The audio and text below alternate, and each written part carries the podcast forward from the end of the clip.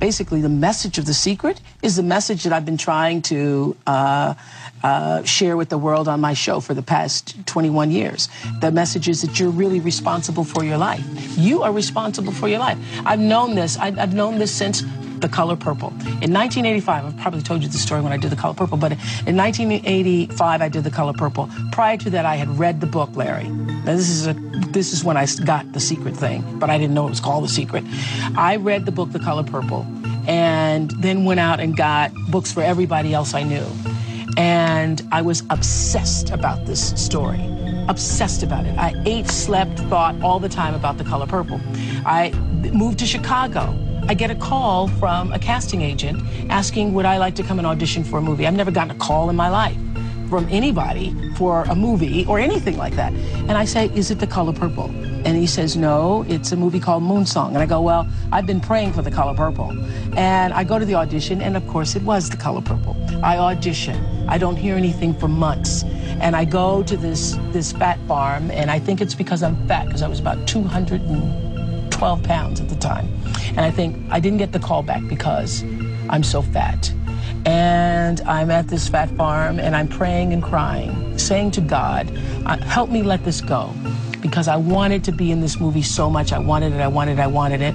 I thought I was going to be in the movie. There's all these signs that I should be in the movie. And I go to this fat farm and I'm praying and crying. And as I'm on the track singing the song, I surrender all. I surrender all, all to thee, my blessed Savior. I surrender all. I'm singing that song, praying and crying. A woman comes out to me and she says, On the track, it's raining, and she says, There's a phone call for you. And the phone call was Steven Spielberg saying, I want to see you in my office in California tomorrow. Now, what I learned from that, it, that moment absolutely changed my life forever because I had drawn the color purple into my life. I didn't know Steven Spielberg. I didn't know Quincy Jones, who saw me in Chicago. In 1984, he was he was there for a lawsuit that was being filed against Michael Jackson because he'd been working on his, his Thriller album. And he saw me on AM Chicago and said, That's Sophia. Now, I didn't know him. I didn't know anybody that had anything to do with that. But I knew that I had drawn that into my life, and it changed the way I thought about my life forever.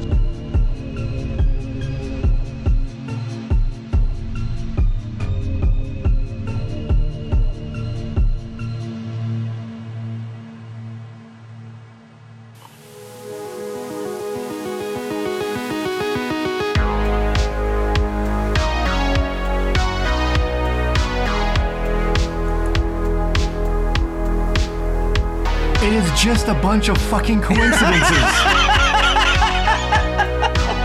You hear the way she ramblingly tells his story and just sort of winds around in and out. She was at a fat farm, and then Steven Spielberg called her. She was a famous person. Abracadabra. And she'd expressed interest. And then, oh, but, but you know, back in the 80s, Quincy Jones, and like, that has, oh my, it, it is just. Did she ever stop to think that maybe she was just right for the part and she was a public person and people knew who she was? No, that's not that's not that's not part of the story. That doesn't make a good magical no, narrative. That's not magical. That's that's not magic. Welcome to Wet Wired. I'm Julian Paul Butt. And I'm Sean Ondas. The law of attraction permeates the world of self help and spirituality.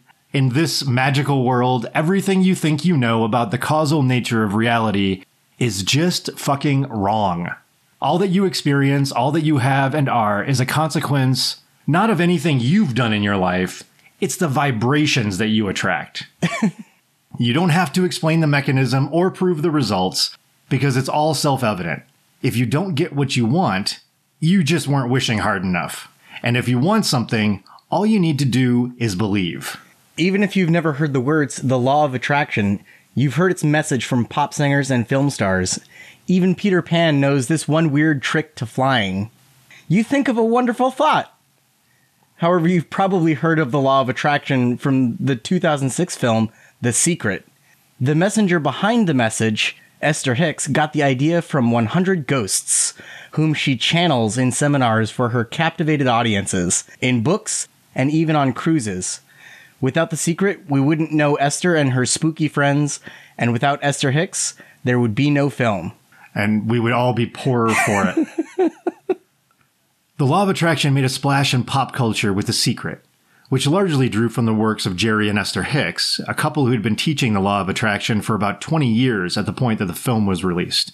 According to the Law of Attraction, your thoughts and feelings vibrate on a special frequency, and that frequency attracts the vibrations of a similar frequency. So if you want money, fame, health, or success, all you have to do is have the right vibes. The idea is to draw these things, attract these things into your life. And so, as we're going to learn, the people who are teaching the law of attraction, they're not teaching you so much how to do new things, but they're teaching you about all the ways that you're actively repulsing these things in your life. If it sounds like the prosperity gospel, you are not wrong. The film's writer and producer, Rhonda Byrne, cut Esther from the film in the re release within a year. But that didn't stop the Hicks's books and speaking engagements from skyrocketing in sales from the movie's popularity.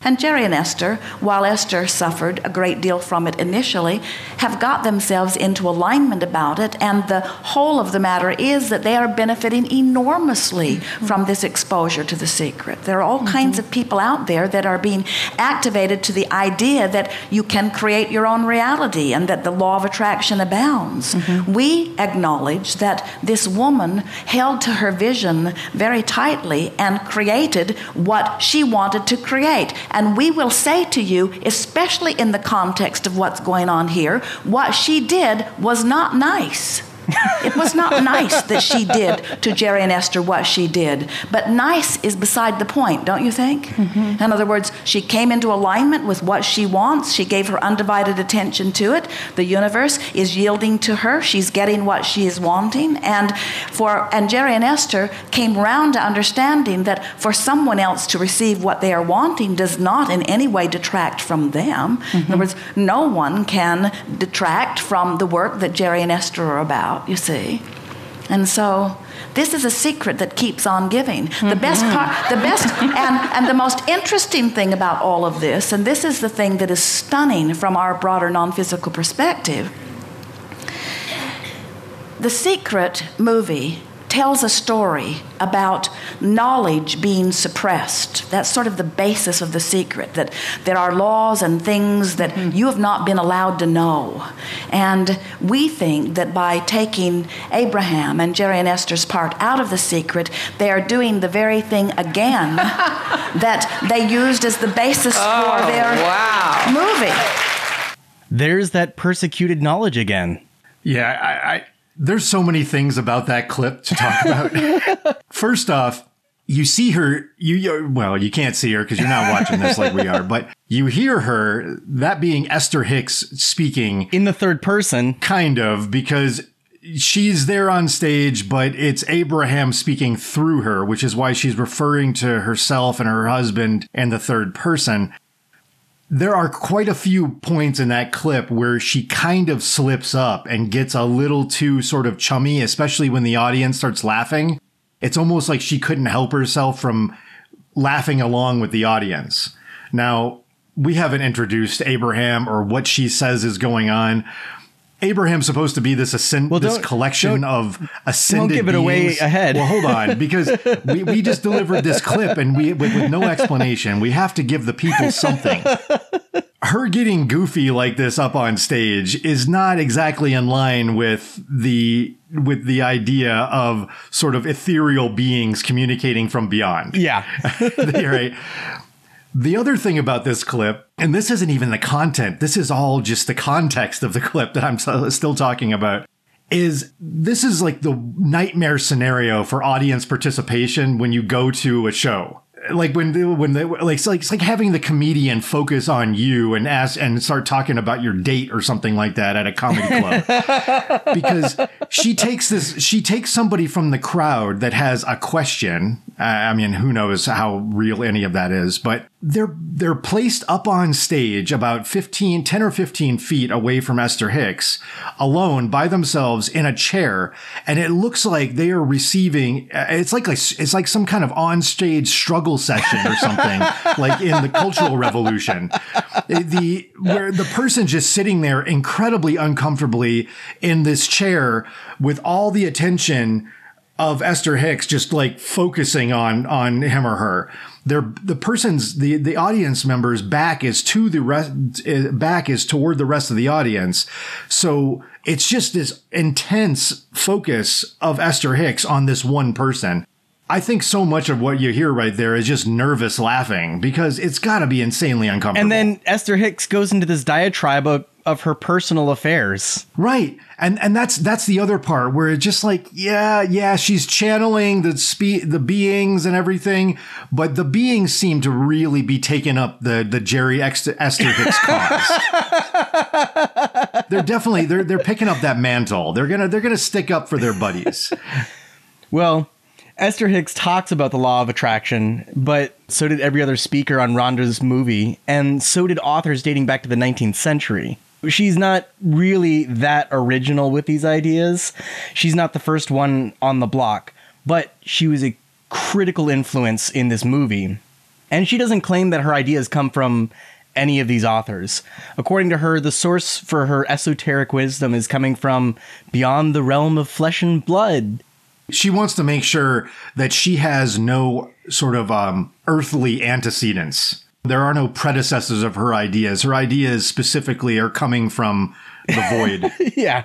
And she claims that she gets her teachings of the law of attraction from a group of 100 non corporeal entities known to her collectively as Abraham Hicks. She gets these vibrations from Abraham, and then she translates those vibrations into spoken language, which her husband, Jerry, edits in their best selling books. Well, edited. Edited. Uh, past dead. tense. don't give away spoilers, Sean. Everybody knows he's dead. I don't know. Does anybody know he's dead? Did anybody know he existed? it's like when somebody told me before watching uh, uh, Cameron's Titanic that it sinks in the end. I mean, come on. Spoiler alert. Good morning. We are extremely pleased that you are here. It is good to come together for the purpose of co creating. Do you agree? It is co creation at its best, yes? You know you bring much more than those beautiful physical bodies you have dragged here, sitting in your clumps on chairs.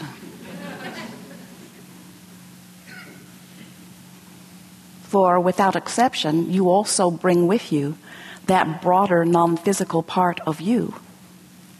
In the same way that Esther relaxes eventually and allows her vibration to raise to the equivalency of that which is our frequency, then there is a seamless interfacing of non physical and physical. And that seamless interfacing is happening all day, every day, in nearly every aspect of your world. That's Esther Hicks getting into her channeling. And Oh yeah, she's definitely vibing hard right, right here. There. She's really putting on uh, the full act for us. This is when she's just getting into the trance. And she's got this vaguely transatlantic accent going on as she's as she's presenting as Abraham. And by the way, uh, not only does she do these seminars, but uh, she can teach you private lessons so that you can learn how to channel non corporeal beings yourself. But not but Abraham. not Abraham. That's her shtick. we don't we don't want anybody we don't want anybody channeling and checking Esther's notes. Get your own. you you got to channel them like like you're catching Pokemon. I'm I'm really impressed how how well Abraham has uh, taken on mannerisms of a human that is speaking in front of a group of people, including little tics like constantly licking her lips and things like that. Abraham is incredibly impressive. Now, keep in mind, Abraham's not possessing her. She's channeling, she's translating the vibrations. I don't know. yeah, that none of that really makes any sense at all when you think about it for more than a second or two. Because if she was, in fact, channeling in the way that she's describing and not being possessed, then what is up with all the third person language? And and the and the W- wouldn't switch she able to switch back and forth? Yeah, I, I just it not it doesn't really make any sense. Now, I I, I guess you know people who know, who've ever been around a language interpreter, you get used to the interpreter speaking you know, at least possibly speaking about him or herself in the third person because the interpreter is literally uh, tr- like translating the language of the person speaking. And sometimes those comments are going to be about the interpreter themselves. yeah. You know, so they will, you will catch the interpreter say something in, in the third person, or at least, you know, the third person if you're accepting that all of that's coming directly from the interpreter. But you're supposed to be switching over and maintaining this idea that it's all coming from the person who's speaking, who's being interpreted. So you're saying Esther should take a few ASL classes so she can kind of get the gist of this. I, I I'm I'm saying that you know I, I'm coming around to the Esther camp. I guess you know like I, it's starting to sound more reasonable. All right. I might sign up for Abraham now and uh, and get the sixty dollar a month subscription to get all of these uh, all these presentations. You've been listening to a sample of a Wet Wired Premium episode. To listen to this entire episode and to hear our entire back catalog, you can subscribe on Patreon for just five dollars a month. We also have a limited number of $3 a month True Believer memberships, but when those run out, they are gone. Thank you for helping us keep Wet Wired editorially independent and ad free.